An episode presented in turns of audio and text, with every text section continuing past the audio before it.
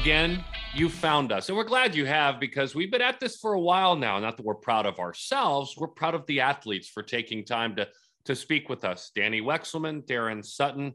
Um, we like to kind of feel like we're we're the keepers of the stories of amateur baseball, and specifically those that are aspiring and are reaching next level stuff. And it, it can serve as an aspiration for you listeners out there whether you're a 14 year old baseball player and you want to learn about like our next guest and how they got where they did who by the way did so at mid-major schools not at power five uh, you know conferences. No offense to my co-host who's just spent you know at the at the mountaintop at the college world series. No offense but um, you're going to enjoy this. And then it also can serve as something inspirational and aspirational if you're a 54 year old you know teacher in a school and you're looking for someone to inspire you. you. These athletes do it. That's what we love about this podcast.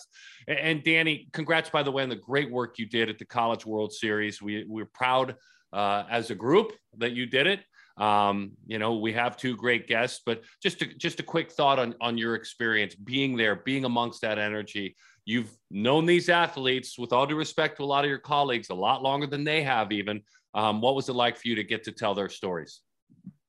A dream. It was beyond. This has been unbelievable. And to get to see Trey Faltine, Doug Hodo, Cayden Wallace, I mean, the list goes on and on. Cade Horton, he dealt, it, it was unbelievable. It's really special to watch them grow up and become humans of the world and, and keepers of the game and, and be great ambassadors and know that, you know, we saw them when they were in high school. So it was a dream. And the biggest stage. I mean, I, I was very lucky to be a part of this show. So it was awesome. Thank you for mentioning it. Yeah, nobody does anybody any favors in our business, you know, a, a behind the uh, the curtain kind of a situation. And um, I, I, think for ESPN, you ESPN folks that are maybe stopping by to listen to check in on Dani, you got this one right. Not just because um, of her skills. I mean, even if she just read on the internet about these players, she still would deliver what you saw. But you got this one right because this is someone who lives and breathes and eats, understands the families, understands the failures of these athletes, understands the single mom story, which she told very well on an occasion, understands the face story, which she's listened to. So um, th- there's a variety of stories, you know, the minority that's struggling to fit in, in, in the game. So you got this one right, ESPN. Well done. Dani, you produced a, a great podcast. Um, Gabriel Hughes, Gonzaga. And, and Gonzaga, right? Again, two mid major guys, which I love, but they're both first rounders. They're going to be first rounders. That's why you've listened to the right podcast. Little Idaho guy, little tiny town in Eagle, Idaho was the Gatorade Player of the Year in Idaho, and the cynic will say, "Well, how tough is that? There's like 12 players in Idaho, right? I mean, that's all well and good." But he pitched on a team this year that, in a two-bid league, it was a WCC that had two bids, which was great for the WCC with San Diego and Gonzaga. He struck out 138 and 98 innings. His team won a bunch of games. Um, he's going to pro ball now. Gabriel Hughes was the first guest you grabbed. So Gabe Hughes is cool because of where he's come from.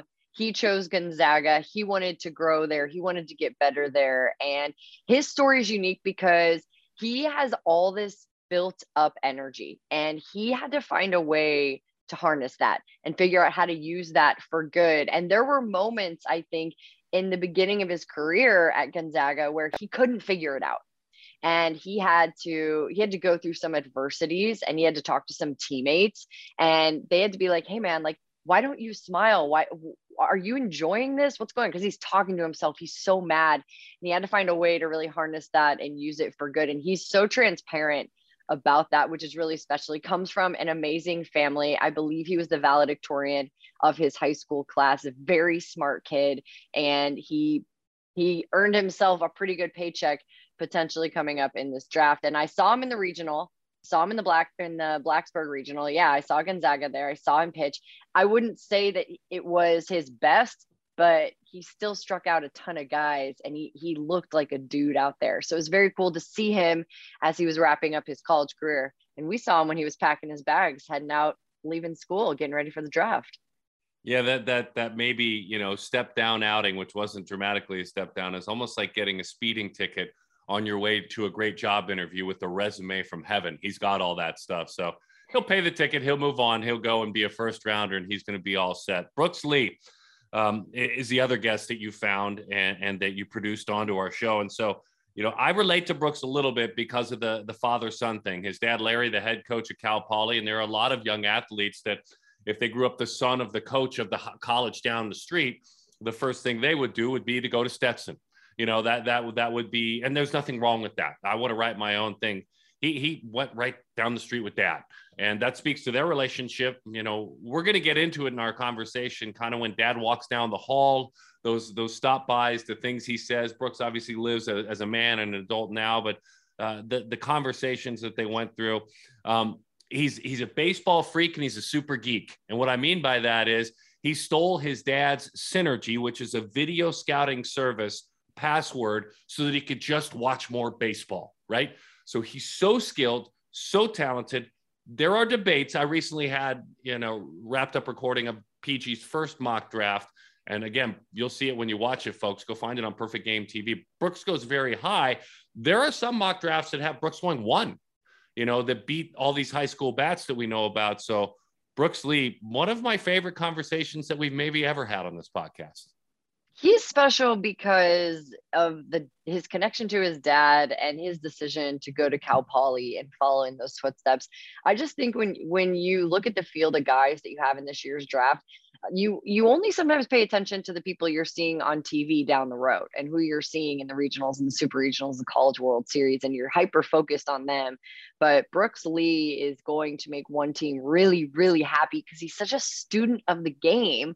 And he was geeking out with us, like you said. And I I thought that was really unique and he was willing to just kind of dive into that part of the game. A lot of guys are like, no, I'm not really looking at that necessarily. No, he's into it, and I think he's just going to fit in so well somewhere. But um, the connection with his dad is is what makes him so special.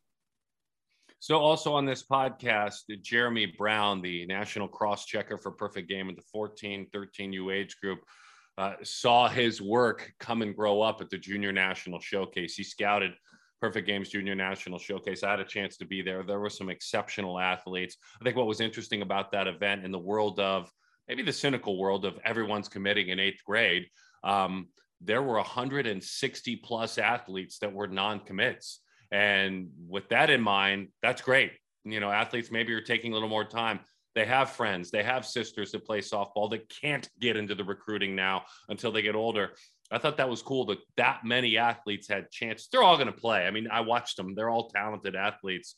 Even if it's someone who's quote unquote at the bottom of the metrics, I saw the skills. They're going to go play NAI, D2, um, mid major baseball. So Jeremy will tell us what he loved there, you know, the, the very best athletes. And then um, from Perfect Game College Baseball, which airs weekly on Perfect Game TV, Hunter Pence and Peyton Chatagnier, the, the great infielder for Ole Miss. Here's what's cool, Dani, uh, about the piece of pie, the, the piece of, of pizza that we're taking out of the pizza pie, which we always do on, on this podcast because Hunter's so good with these athletes, is Peyton played all of his games at Hunter Pence Baseball.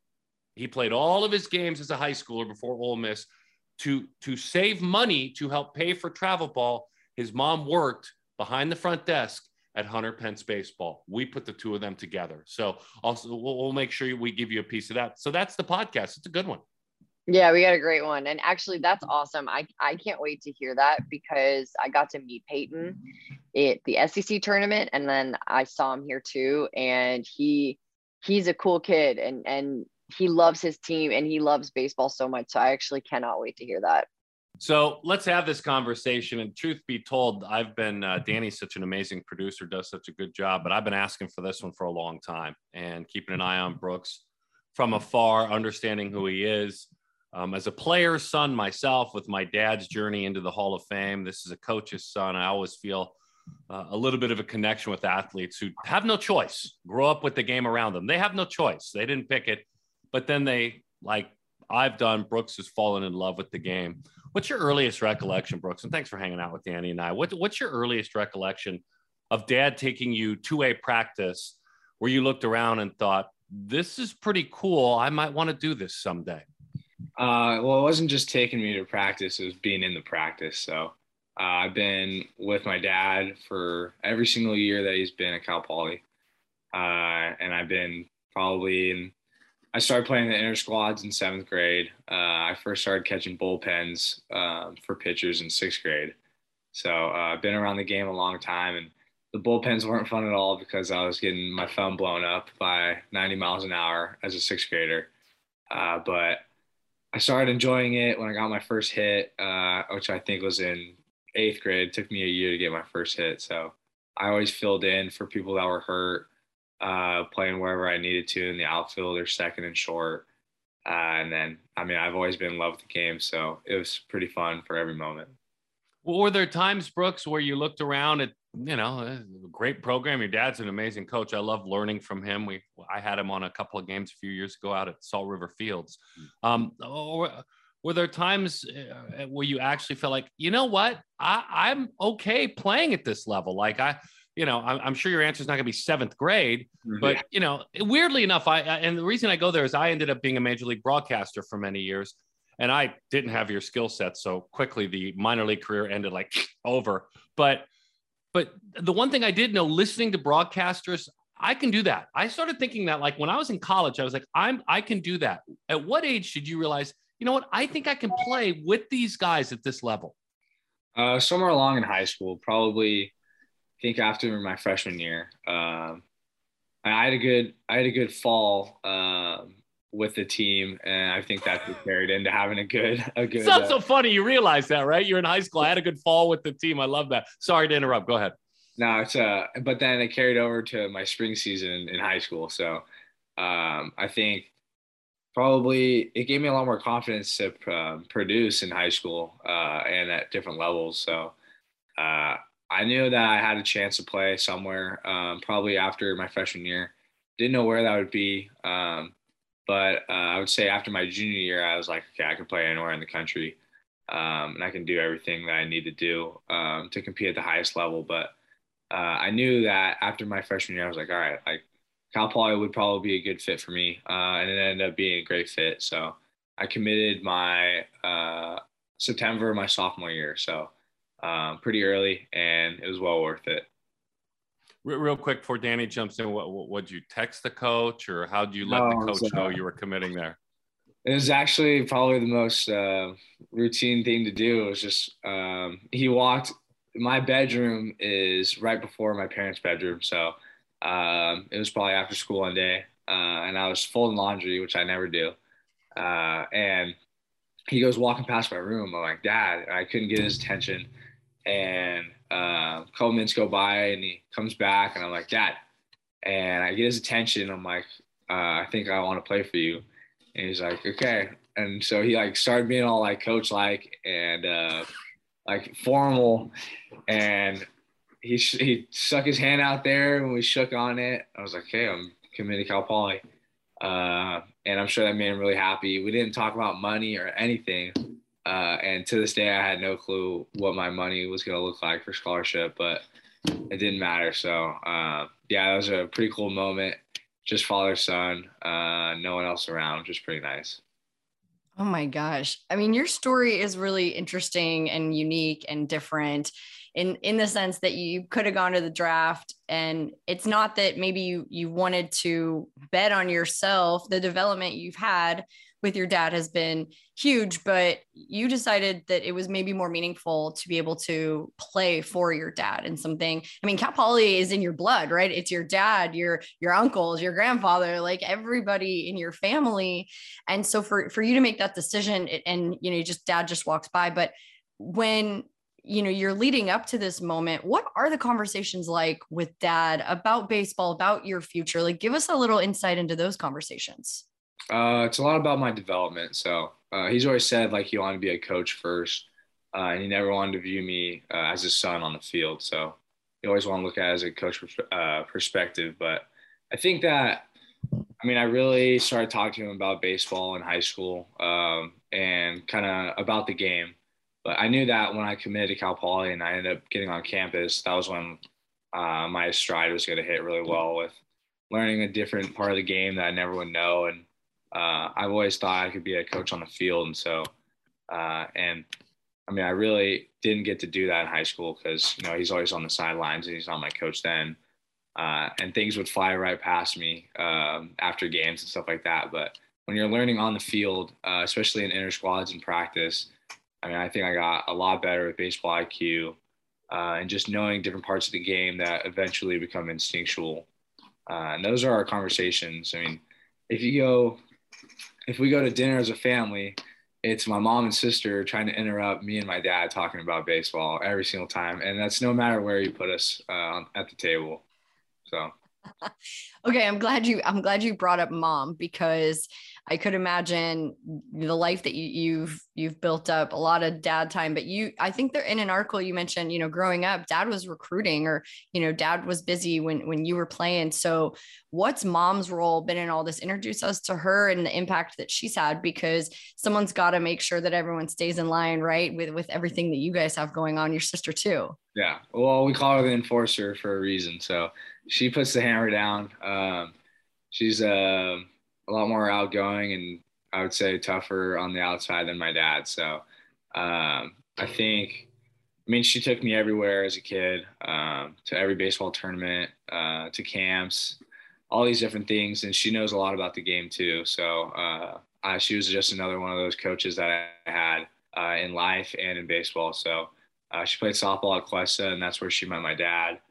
Uh, and so I, I, always got a mouthful if uh, things went wrong. And because it was like if your dad's not there or if your parents aren't there to watch you screw up then no one's going to harp on you. But uh, and sometimes it's like that if your dad's not there. But my mom knew enough about the game and uh, definitely knew how to coach me from a young age. So uh, that's why i think i've been in line for so long. Love that answer. Liz your mom jenna your sister tell me everything about jenna you'd like to tell me uh, it's just an all around great person. So um, she also grew up around sports, played basketball, uh, track and field, volleyball in high school. Uh, and then she went to University of Oregon uh, under a psychology major. So she graduated last year, went to Spain, um, got pretty fluent in Spanish, uh, did a lot of other things. So um, it's been great. They've been following me along uh, this year, which is kind of unlike any other year. So they'll go.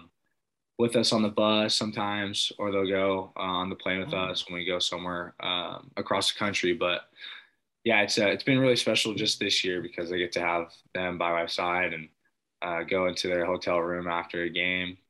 Uh, and I mean, just like you said, it's just a special thing that I get to do, and uh, I'm pretty sure I, I have it unlike anybody else in the country, and that's the way I want it to be.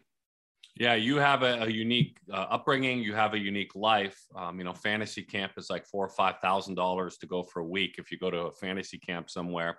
You kind of had one of those last summer. You know, USA collegiate national team. You you owned the Cape. Um, but I want to go back to that kind of fantasy camp part. When you pay to go to fantasy camp and live the the fun life you've gotten to live, part of what you don't sign up for you experienced getting out of the box when you first arrived on campus. You blew your knee and hamstring up. I, I, don't even know how to describe it, but even doctors said there's only been a handful that we've seen in our careers. Um, it's fixed. It's back. We can move past that. I don't want you to live in that. I, I want you to live in how it helped you. I want you to live in what going through that actually made you who you are now.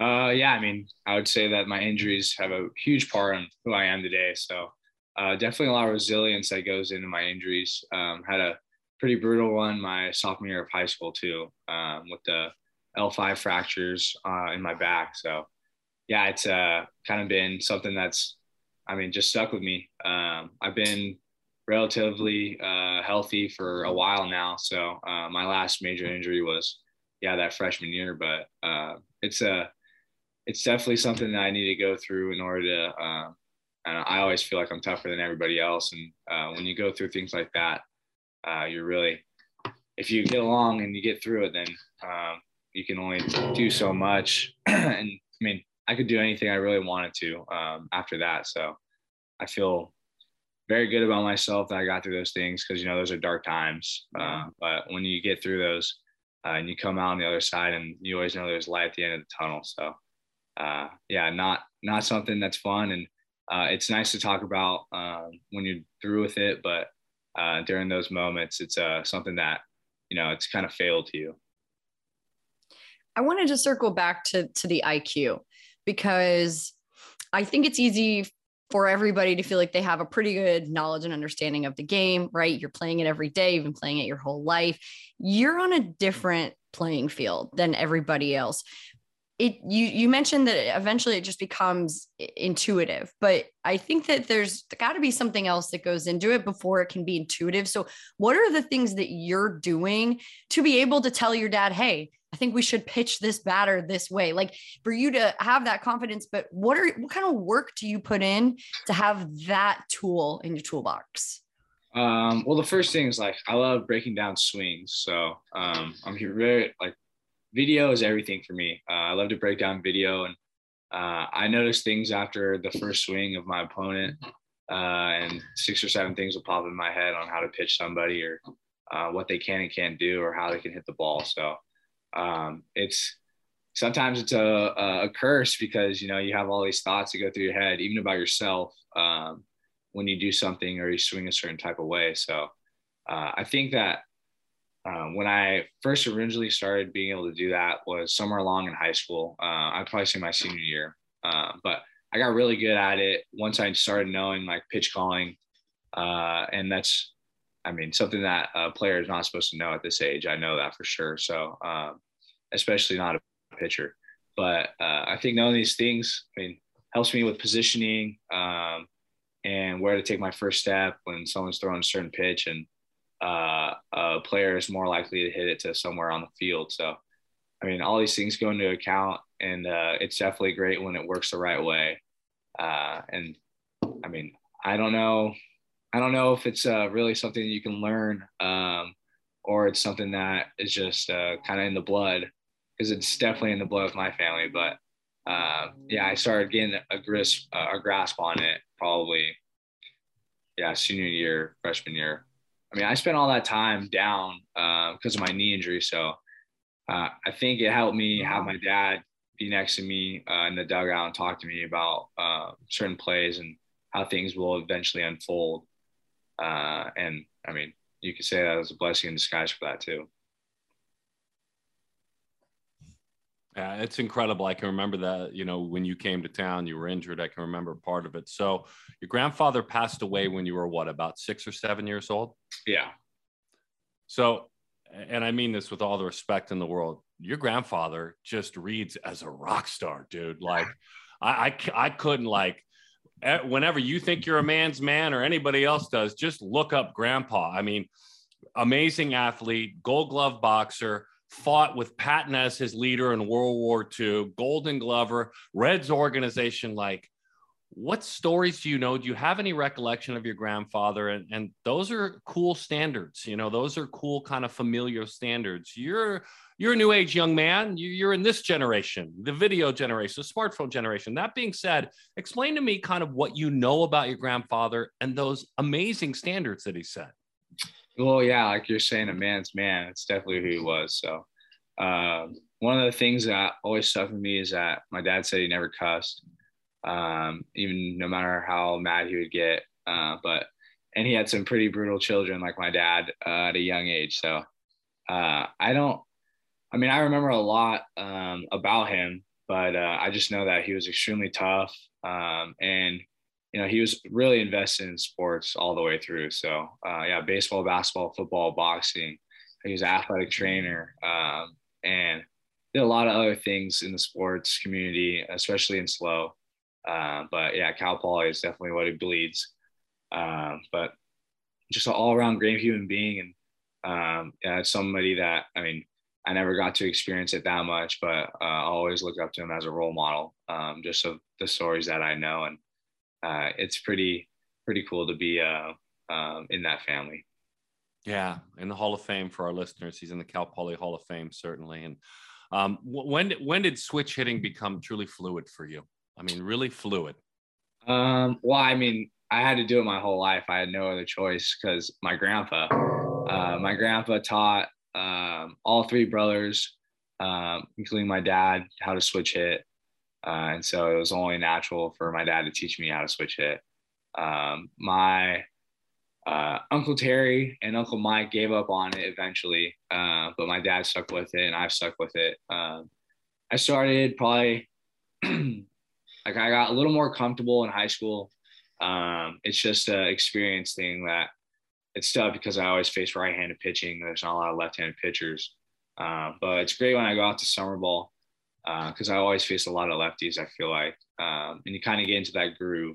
So, I mean, I've never been a good pinch hitter, but that's what it feels like when you go up to the plate um, because you don't get to hit for like three weeks from one side uh, off a live pitcher. Uh, but yeah, I would say in high school I started getting a little more comfortable and uh, getting a feel for the barrel. Uh, I feel like I've always had that natural um, left-handed fluid swing, uh, and I could be able to manipulate it however I wanted to. Uh, but right-handed, it's a little more compact, and it takes a, uh, a different mindset. I feel like than my left-handed swing. So I always keep them as two different people. Yeah, oh, it is two that. different people. Yeah, it, it exactly is. I have one more, Dani. I apologize. Yeah. No, um, I I have daughters, four of them, all in your age window, right? Like like 20 to 24. Um, and you know, as a parent, you worry about all the same things. You worry about, you know, what's TikTok and Instagram and Twitter doing, and what's well, could they get lost and go down a rabbit hole? I, I think for you, I'd be worried about and for our listeners out there, there's an, a, a great service called Synergy, and it's a it's a video company that gets scouting video and stuff. I'd be worried that I might lose you to Synergy, to yeah. scouting video, that I might just be like, Brooks, the rest of the world's going on out here. I've lost you to Synergy. Uh, and am I close in that? Do you do you love the concept of of like Synergy? Yeah, it's on my door. It's on my uh, what do you call it? My dock right now. So um, what do you have? Wait, what do you have pulled up right now?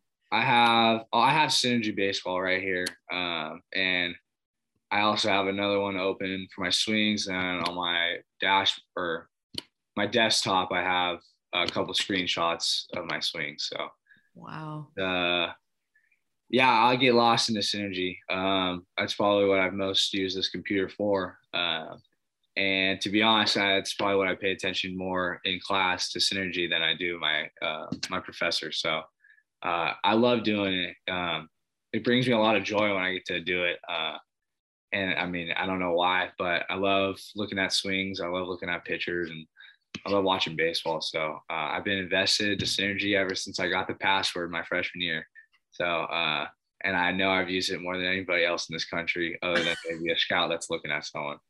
But uh, I love it. I mean, I can't. It's funny that you say that. Uh, so I mean, I'm all over it. And yeah, I mean, I could go on and on. I mean, I, I can go on for days.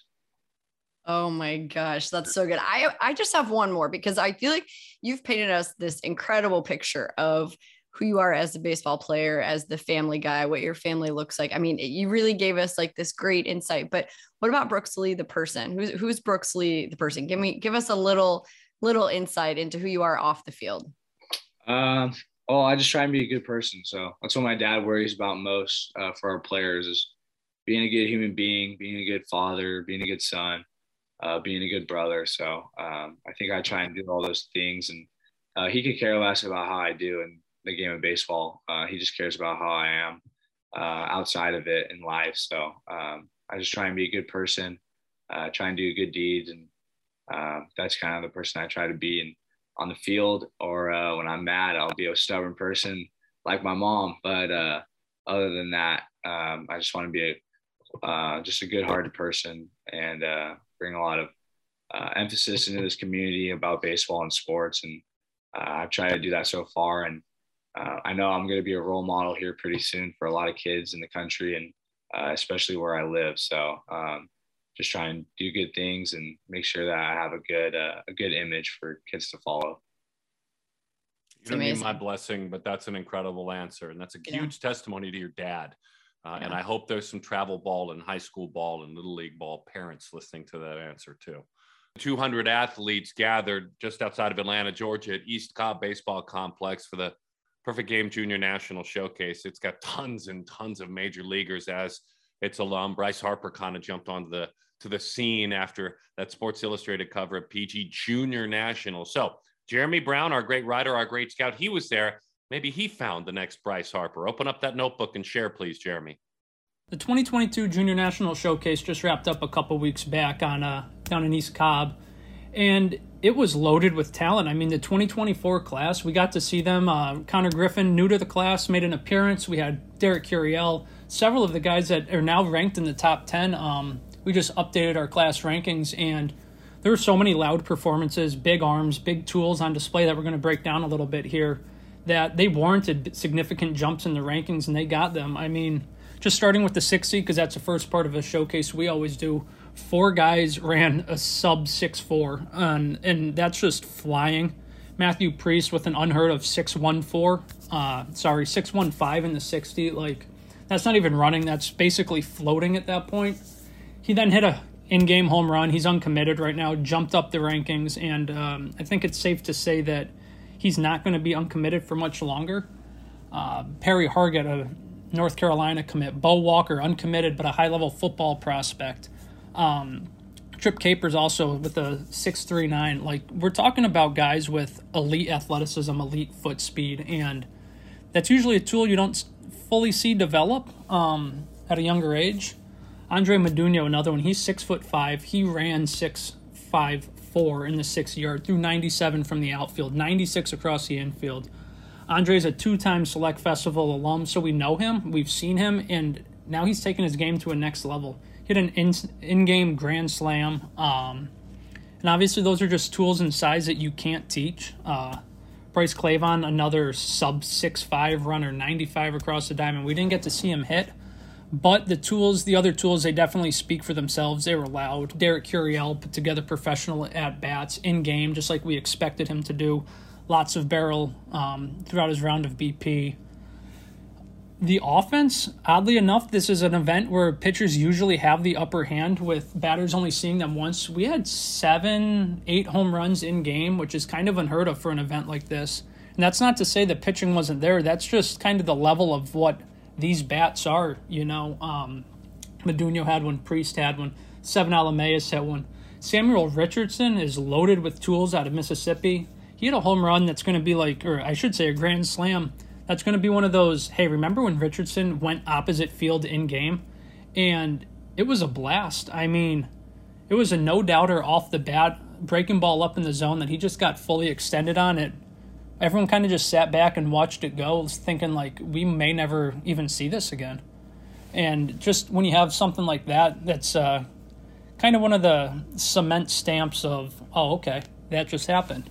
Uh, Harrison Vesey threw 87 behind the plate. Burke Mabius, another festival alum, really did well for himself there. Jumped up the rankings. I think he was at number 69, and now he's ranked right up there in the top 20, I believe. Uh, TCU commit, switch hitter, really performed in game with the bat.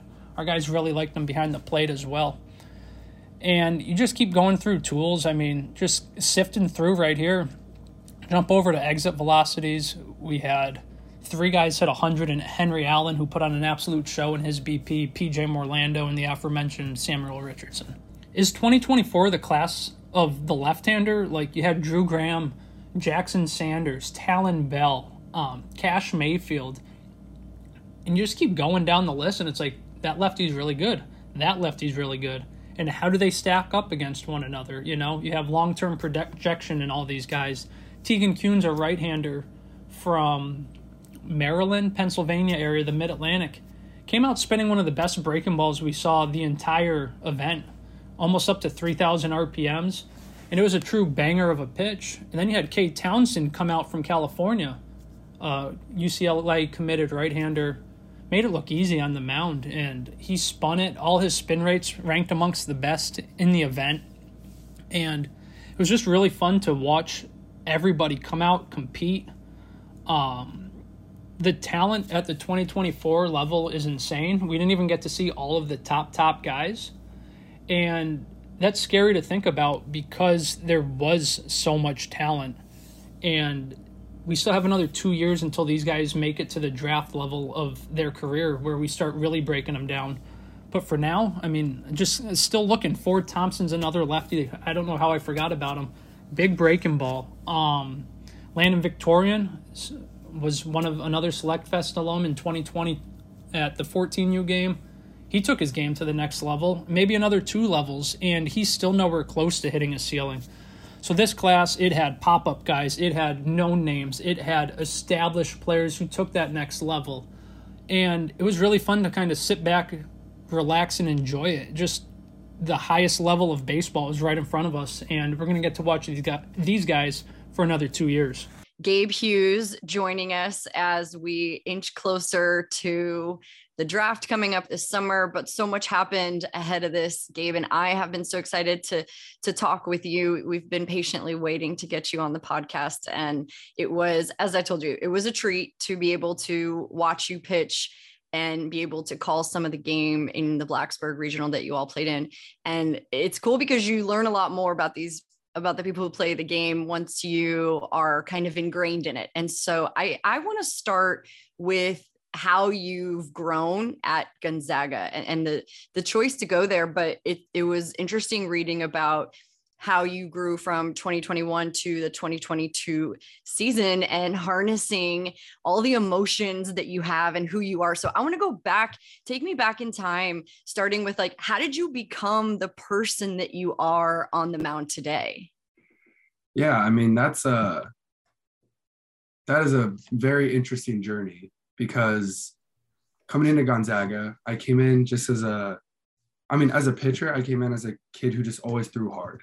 Um, didn't really have anything other than a pretty good fastball. And then I got to college and realized that my pretty good fastball in Idaho high school wasn't pretty good for college. Um, so I kind of had to learn how to become a pitcher outside of just throwing hard. Um, and then a couple weeks into the semester in the fall of my freshman year, uh, I started two weighing. So I started playing first base as well.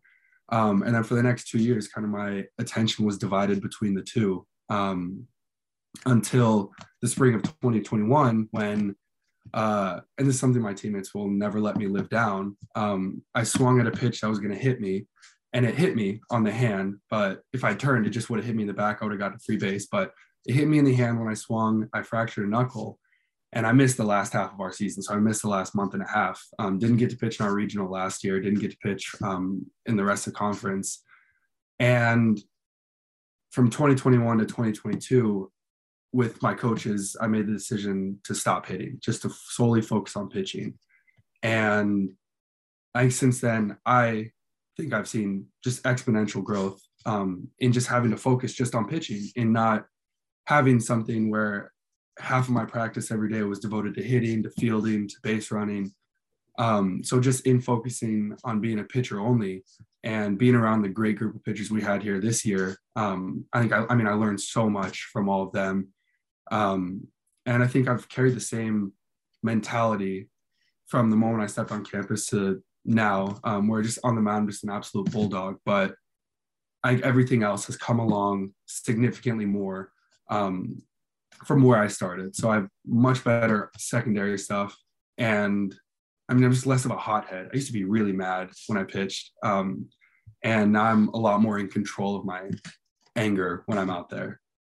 Yeah, let me tell you, it was a treat to get to watch you because we kind of watched the evolution of you on the mound and you know, you're doing a little bit of talking to yourself and just learning about where that comes from. And I'm I'm sure you appreciate what Shohei Ohtani does a lot more now doing that at the pro level. What kind of impact you mentioned the other the guys on the staff how has Will Kempner helped you succeed on the mound? Yeah, so Will has been my roommate for the last three years. We're freshman roommates. We're roommate, and then we moved in the same house together last year, and we've continued to live here this year. So I've been around him a lot on and off the field, and I think the biggest um, help to me is that on the field, especially, he and the rest of the pitchers here, Tristan Freeland, Jesse, like all these guys, push me to be better every day because everything's a competition. So in the fall when we were lifting, it was always a competition on who could lift the most in everything. It wasn't just like one or two lifts. It was every single lift we do would be like, oh, how much you lifted it, how much you lifted it. Okay, I'll beat that. Um, when we were throwing bullpens, it's like, okay, who had the best command? Like it was little competitions in everything. And having to compete really brought out the best in me every single day. And so I think that's the biggest credit that I can give to those other guys that have been around me is, and that's what I'm so thankful for, is that having guys like that around me forced me to be better every single day. Um, and yeah, I'm just I'm really grateful that I had a great group of pitchers around me to p- push me to be better. It's interesting. You went to uh, back in 2018, the 17U World Series in that awful heat in Arizona, but that's a great event. The perfect game puts on. The, you're the Gatorade Player of the Year, right? The following year.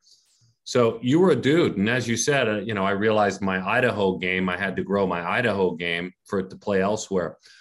But when did you see yourself as a pro? I mean, when did you when did you actually think? And I ask about that 70, or I bring that up because a lot of a lot of future pros play in that event in Arizona. But but when did you actually see yourself as a pro? When did you realize I, I think I might be able to earn a living for some time pitching?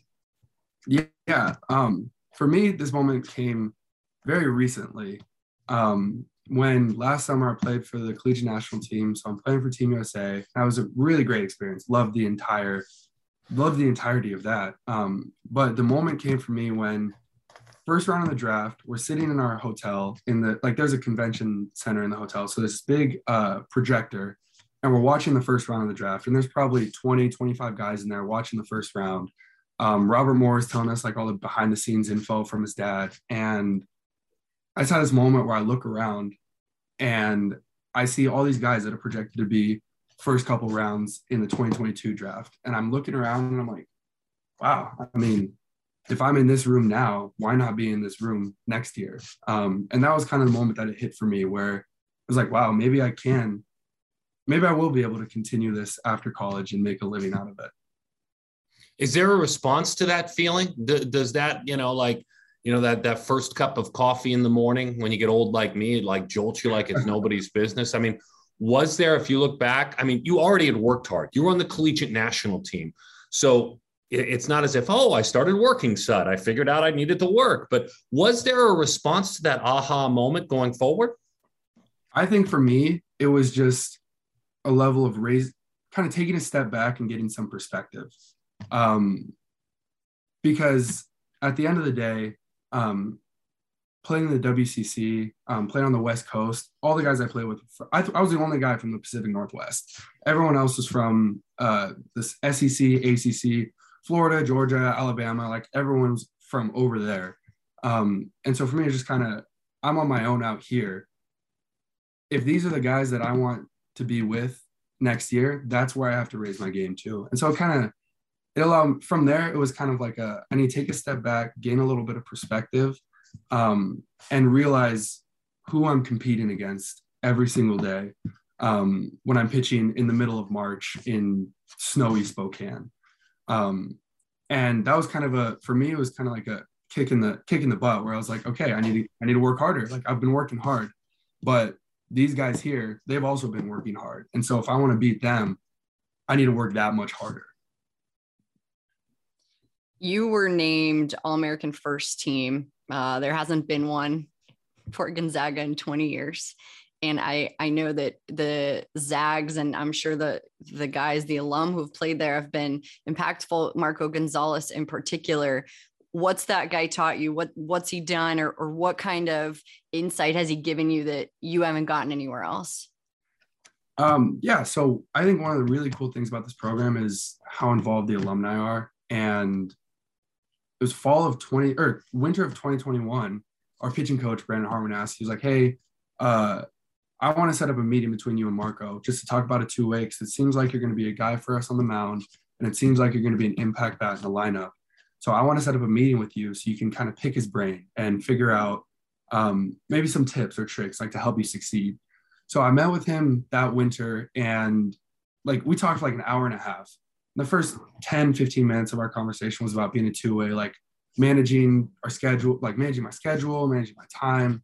But then the next hour was spent on kind of the mentality and the psychology, what it takes to be a professional baseball player, um, and kind of the mindset you have to carry every single day. Mm-hmm. And that I think was the best piece of advice that I've ever gotten. Really, is um, kind of what the mindset, what kind of mindset it takes to be a professional baseball player, um, and how much you have to love the competition, how much you have to love the grind.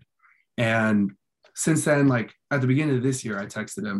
Um, and I was just like, look, you know, you've been in a similar situation to me. You played for Team USA going into your draft year. um, all these preseason awards. Like, how do you deal with it? How do you deal with all the pressure, all the expectations? Like, how do you how do you deal with it? Because this is a lot, and I'm very unfamiliar to this. And I think just being able to reach out to him as someone who's been in my situation before um, has been immensely helpful to where I'm at today. Yeah, and today you're you're talking to us while you're packing up and saying goodbye and and heading off to some exciting things. So how do you feel? What are the emotions going on and how do you feel like you've tempered all the pressure? Yeah, um I mean it's a lot. Um this was the last 3 years of my life. So obviously I'm I'm sad to be saying goodbye to Spokane and um hope but I mean I'm I'm excited for the next step. You know, this is every kid dreams about being a professional baseball player. Every every little kid that plays t-ball like dreams of being a professional baseball player. Um, and I'm finally at a point where I think, wow, maybe it could finally be happening. And I mean, it's exciting. I'm excited for whatever this ne- next step looks like. Um, because you know, for a lot of these guys, it feels like our entire careers have led up to this moment, and then this is when it really starts. So I'm just really excited for whatever these next steps look like for me. You talk about the improvement of of your command and of your secondary stuff, and you said you kind of focused on that. And I, I can't now find an article without them mentioning that you've done that as well. But how did you do that? You know, it's one thing, you know, as someone who pitched in the minor leagues myself, it's one thing to try to improve upon an area, but a lot of us never get there. You know, I never was gifted with your stuff and certainly never, you know, the command. How did you do that? How did you work on your command? How did you improve your secondary stuff specifically? Yeah, so for the command, this is something I picked up last summer. Is one of the coaches was Jerry Weinstein, great guy in the Rockies organization, and he was talking to the pitchers and he was talking about this thing he called the rule of 68. Um, and he was saying great hitters might hit 320 at your level, which means 68% of the time you put the ball in the zone, they're getting out. And so I think when I was when I you shift it from oh like I don't want to throw it like I need to nibble at the corners like I need to paint so that they don't get hit. When you shift it from that mindset to well if I throw it in the zone 68% of the time they're going to get out. It's just a numbers game at that point and I like those numbers. Those are overwhelmingly in my favor. So I think that was the biggest thing that I that helped me with my command was just letting go of the mentality that oh, I need to be perfect. I need to paint. I need to nibble at the corners. Like I can't let them get anything close to the zone. Um, otherwise, I'm going to give up a hit. So just sh- shifting my mindset, my mentality to that, um, I think helped me eliminate walks more this year um, and just get more outs. And then as far as the secondary stuff goes, just throwing it a lot. Um, when I when I fractured my hand, I had to buddy tape my two fingers together to play catch. And when I did that, I had to throw in a changeup grip because that was the only way it was comfortable for me to hold a baseball. So for like a month straight, the only thing I threw was changeups. And then after that, I was like, oh, actually, I kind of have a decent changeup now when I'd never had a changeup before that. So it was it was kind of funny how that worked out. But no, I just just threw it a lot. Um, and that was it, going into fall ball. That was something I wanted to work on. So I told Harm, I, I was like, hey, like I need to work on a changeup. Like I need to get comfortable with it. And so just threw it a lot in inner squads um, and just got comfortable throwing that over and over and over again. Um, and I think that showed up this year when I got a lot more comfortable throwing my changeup. And it was really the same for my slider, you know, just throwing it over and over and over again, tweaking with different grips and finding what felt comfortable without without diving too deep into your family life i'm sure you through your parents or through family members have experienced some tough times. But this is uh, the, the, more of what you experienced as a baseball player and as a member of a program a different kind of growing up. Um, when you lost your coach on april 24th coach evans um, I, I can't imagine it you know especially somebody who i would consider a mentor at your age um, seeing them, you lose that battle, and it's such an awful thing to see to cancer. So as you sit here today, certainly with the microphone, honor him if, if you don't mind, and please share what it was like to go through that.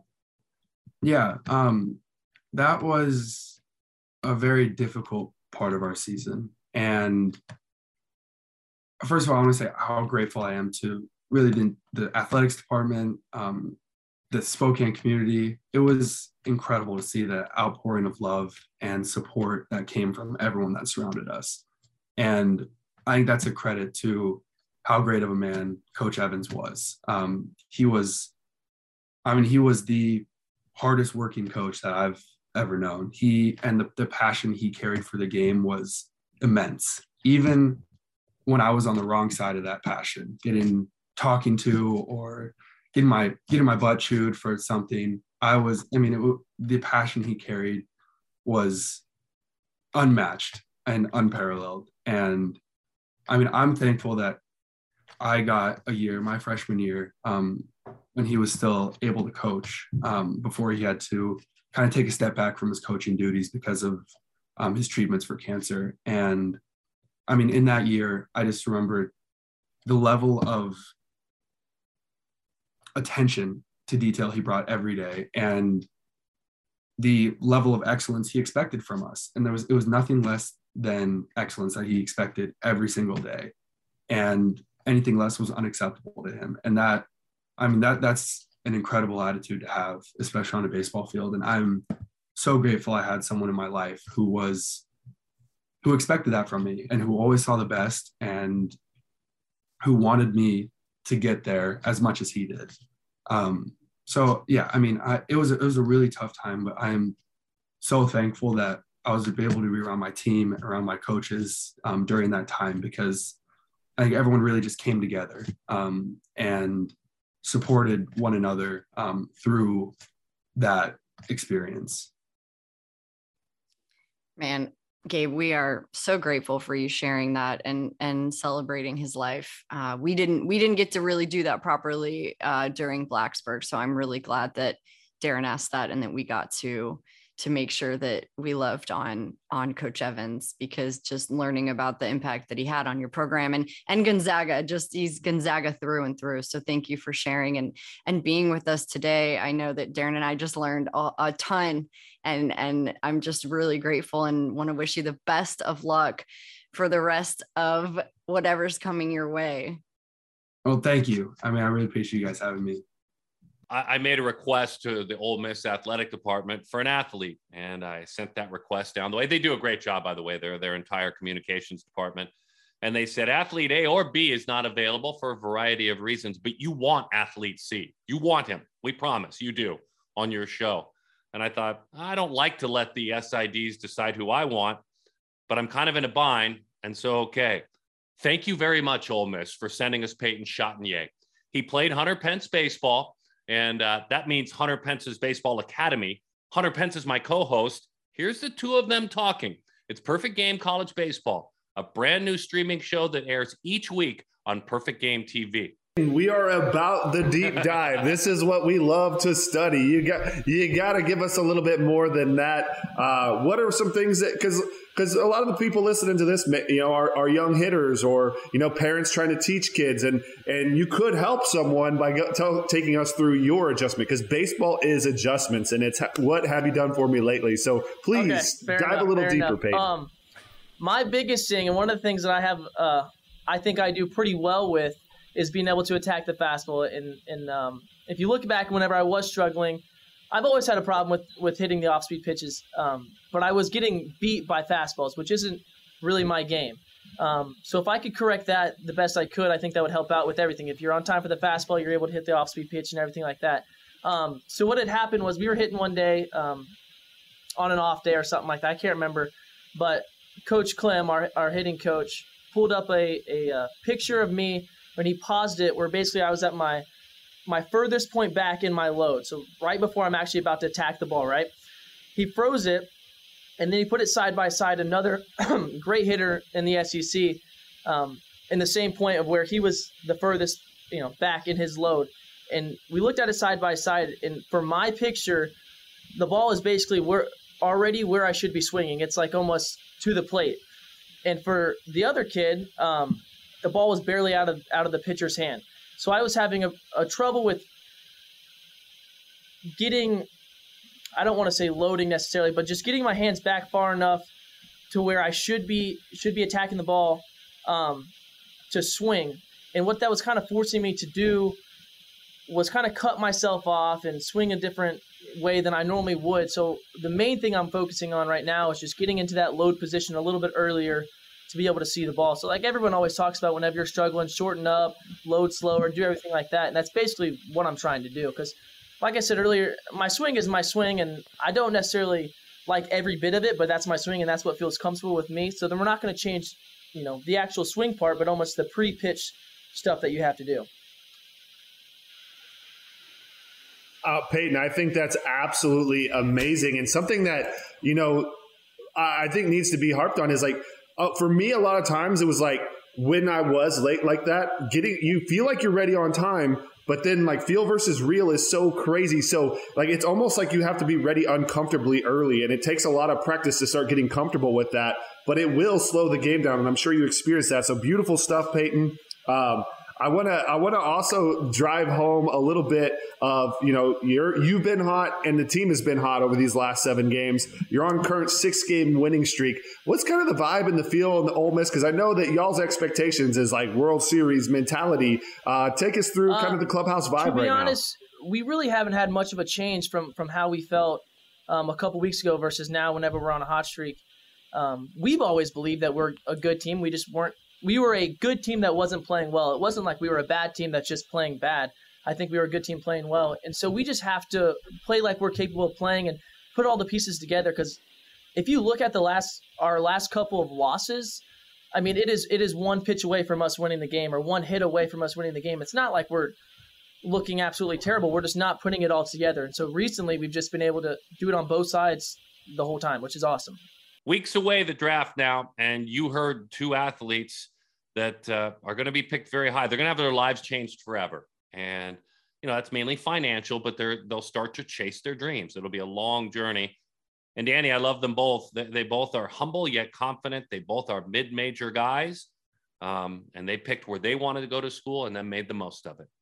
I think they just go to show that you can develop anywhere. And if you find the right people around you to support you, that you're going to become the ball player or the person or both that you want to be. You don't have to go to the flashiest school or the SEC school. You can go to a lot of different places. There are a lot of very good coaching staffs around this country who want to develop kids and develop them into people and ball players and citizens of, you know, the earth. So I think that that just shows you Gabe Hughes, Brooks Lee, like really good kids, and they chose their own paths. And look, it worked out. It was great for them. So, so it again just emphasizes the point that, that follow what you think is best for you. You don't have to look left or right. If you feel like that's that's going to be and give you the best chance to succeed, go do it, and and don't and don't apologize for it. Yeah, incredible insight from both these athletes. A lot of confidence. Both have failed. Both either have failed or been injured. You know, Brooks Lee started with a major injury. That's where he learned I too want to coach because I helped my dad coach when I first came into college. And uh, you know, both really, really inspirational. Same with Peyton Chatagnier, you know, the, the smaller slice that we had of, of that conversation. So we'll try to get you one more of these before the draft. E- either way, we're, we're just going to turn the page because there's a whole brand of athletes that are moving toward the, the 2023 will be embedded at Perfect Games National Showcase uh, at the Trop. We found a whole bunch of great stories to tell, even with younger athletes. You know, Dani and I are broadcasting youth championships on Perfect Game TV. So we're gonna we're gonna story tell. This is kind of when we're in our sweet spots. We don't get to know our families and friends very well during this time. We get to know you and the athletes. We'll catch up later. Don't feel too bad for us but hang with all our content. Hang with it on on you know perfectgame.org. Hang with it on Perfect Game TV. Find us after each Sunday night game on Sirius XM on MLB Round Trip with Perfect Game. And thank you. Subscribe to this podcast. Like it. Make sure you you download it. Share it with your friends. Then then unsubscribe. Then like it again. Then don't like it. We don't care whichever you do. Just respond. Let us know you're out there. Like that you have a heartbeat. That you care.